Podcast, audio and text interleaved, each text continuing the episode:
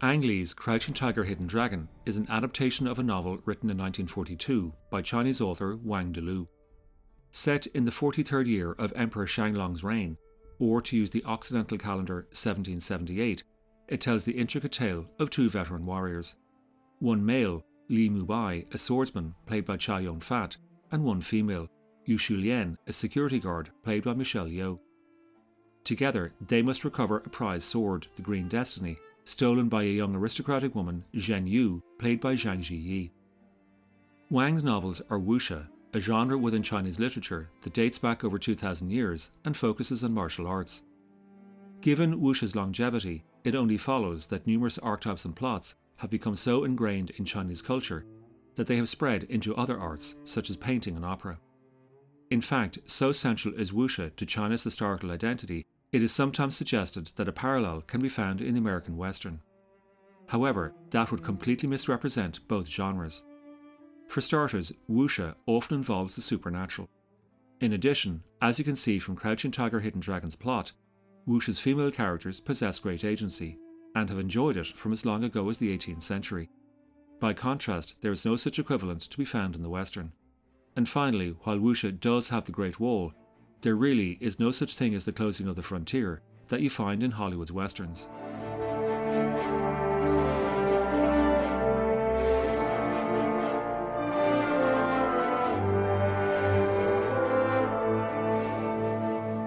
Crouching Tiger, Hidden Dragon is the fourth of Wang's Crane Iron series, a pentalogy he began in the late 1930s and finished by the early 40s. But despite his perseverance, Wang's stories did not sell. And by the time the People's Republic of China was founded in 1949, his works had all but been forgotten. He died in 1975, regarding his foray into wuxia as the biggest mistake of his life. It wasn't until 1983, when a magazine, Tales of Today and Tomorrow, decided to use Wang's stories, that any interest in his work began to grow. However, Wang's name had fallen so far from sight that when Tales of Today ran his series, he was not credited as author, because the magazine's editor had assumed they were legends hundreds of years old. But as a direct consequence of Wang's catalogue being co-opted, Tales of Today's circulation rose sevenfold to just shy of 3 million. After the copyright issue was settled with Wang's widow, the Crane Iron series was then published by Chinese newspapers around the world. So it was only in the mid-1990s when Ang Lee, who was born in Taiwan, first encountered Crouching Tiger, Hidden Dragon. Here is Lee in 2013 at the BFI, talking about how he grew up watching everything except Taiwanese films. When I was young, of course, we saw a lot of Hollywood movies, action movie, of course, all the boys like.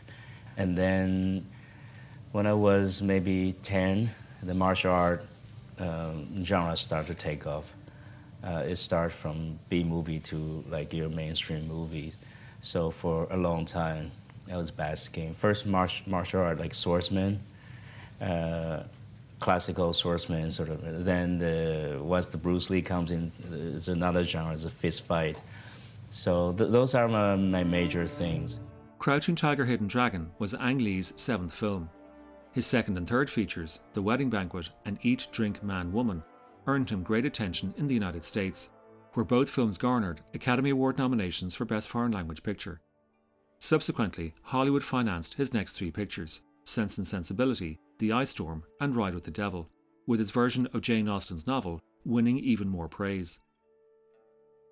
For most critics, Lee specialises in emotionally repressed characters. So, on the surface at least, a martial arts picture was a major departure for a director more associated with teacups than taekwondo. I have heard reports through town that Mr. Ashwood, tell me once and for all,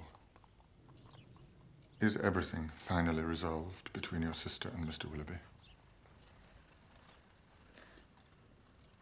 Colonel, though neither one has informed me of their understanding, I have no doubt of their mutual affection. Thank you, Miss Dashwood.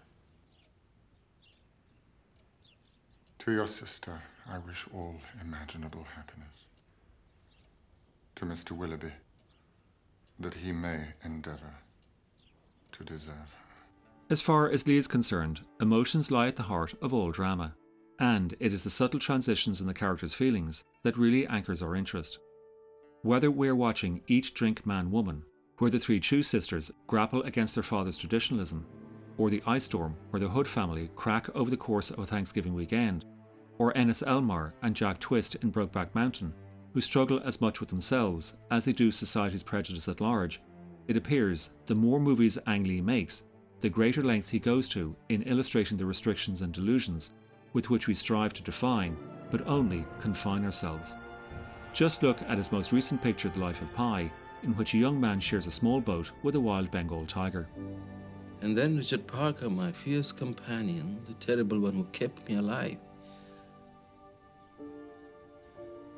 disappeared forever from my life. Even though it went into production in 1999 and received its premiere at the Cannes Film Festival in May 2000, Crouching Tiger, Hidden Dragon is a perfect example of 21st century filmmaking practice. Its production came about precisely because of a flow of venture capital, creative talent and story, each of which helps blur the distinction for what passes as indigenous or local business and corporate or global enterprise. Just look at the production credits and you will see numerous financial houses based in Taiwan, Hong Kong, Beijing and Hollywood, where, it must be noted, Columbia Pictures is a subsidiary of Sony Entertainment, which is itself a subsidiary of the Japanese media conglomerate. Then, on a completely different note, you have the film score by Tan Dun. Here is Tan detailing his origins as a composer. Before I went to conservatory, the music I heard only like a Buddhist, ritual music, picking up, all those kind of sounds. But suddenly, when I come to Beijing, one day people took me to the concert. I was lucky. That's the Philadelphia Symphony Orchestra. When they played, bam, bam, bam, bam, I said, "Ayo, music is like this." Oh, I was shocked. Music, how could be music is bam, bam, bam, bam. At that moment, I totally became a slave. I became slave of Beethoven.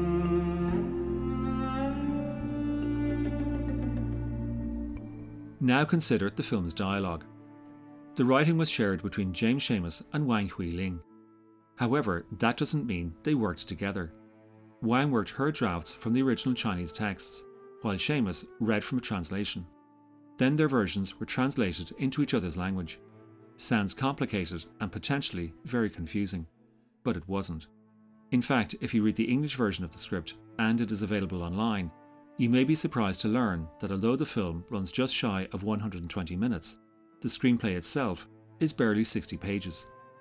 To help explain that paradox, here is Ang Lee in 2013, speaking at the Fairbank Center for Chinese Studies at Harvard University. First draft of Crouching Tiger, Hidden Dragon, James wrote it. All the fight scene he just wrote, they fight. And we and they put a caption at the beginning of the thing script and say, to any investor, just trust me, and we'll stage the most brilliant fights ever. And that was it. But for the cast, no matter how terse the dialogue may have been, the problem was that Chow Yun-fat is from Hong Kong and speaks Cantonese natively, while his co-star Michelle Yeoh is Malaysian and had to learn her dialogue phonetically. Shang Shen, who plays the desert bandit Lo Jiao Hu, is from Taipei, which means only Zhang Ziyi was able to deliver the dialogue in a native Mandarin accent. To underline my point, I'm going to play you an extract that has been dubbed into English. Joshif, take this and return it to Belayé.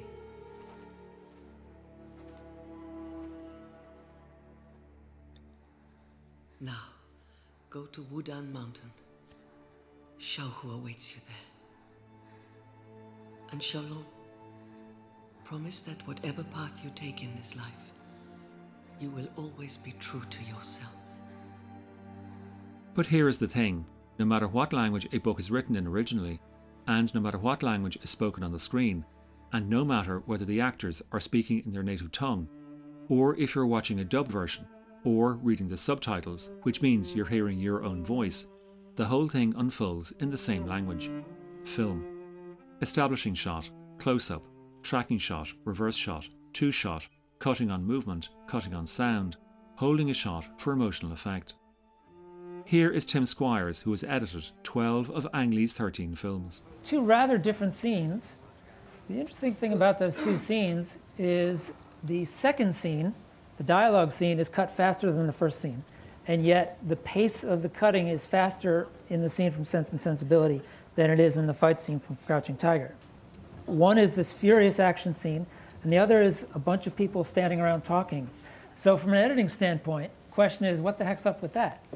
And the reason is because the scene in Sense and Sensibility, as I said, it's a very dense, complicated situation. Every one of those cuts was giving you new and valuable information. And when you do that, when you're learning something new, when you're seeing something you want to see, it doesn't feel fast cut at all. I mean, that action scene, it's two people fighting. The fighting stuff is cool, but the story points that are important are the moments where you see their eyes.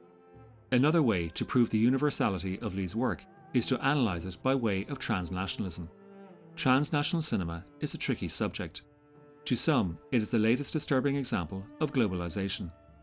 To Variety film critic Derek Elley, Crouching Tiger, Hidden Dragon was little more than a model of cultural imperialism. A, quote, heavily packaged chop suey designed primarily to appeal to a generally Western clientele.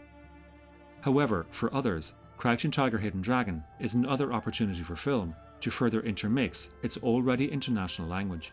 A tradition that dates back as far as, well, almost as old as cinema itself. French pioneers were soon exchanging ideas with German filmmakers, who themselves emigrated to America, where D.W. Griffith saw the Italian film Cabiria and adopted its techniques for Birth of a Nation. But transnationalism isn't just about making films, it is also about censorship. Be it a producer locking a director out of the editing suite, a classifications board demanding some shots be excised to comply with local customs, or government bodies prohibiting certain content. This is something of which Ang Lee is acutely aware. Here he is again from the same Harvard address. When I make a movie in China, people always ask me, oh, did you get all the freedom to do this, do that? Especially here in the States. And I would say, you know, the most unfree, if I get really irritated, asked too many times, I would say, you know, the most unfree place to make movies, actually the States, right here. But of course, it's not political pressure, but it's the commercial pressure, studio bureaucracy, what they think the audience want, and culture. You know, this movie is very much established in America, American ways. Just numerous amount of rules in film language itself. You have to express a certain way, otherwise people don't understand. It's the very established you had to break. And to me, that's probably harder to deal with than the Chinese government. Crouching Tiger, Hidden Dragon offers copious pleasures, not least of which is its examination of the opposing philosophies of Taoism and Confucianism. Aristocratic Zhen Yu ends up pursuing the life of Tao that focuses on living harmoniously, which sounds completely at odds with her actions, because after all, it was she who stole the Green Destiny and thereby completely disrupted the order of things. Along the way, she falls in love with another Taoist, desert bandit Lo Jiao Hu. By contrast, Li Mu Bai and Yu Shu Lian are both Confucianists, a philosophy that follows the key principles of ruler and subject, older and younger, master and apprentice, where life lessons are taught by rulers, elders and mentors to their youngers, subjects and students. So which way does the film go? I sense it is towards Taoism, because if you focus on the film's title, you will find it is made up of two characters' names. Lo Jiao Hu translates as Little Tiger. As for Zhen Yu, her real name is Yu Zhao Long. Zhao Long means delicate dragon. The term itself is a Chinese proverb that means talented or dangerous people obscured from view. And I can guarantee you, further viewings of this masterpiece will reveal more of what is hidden.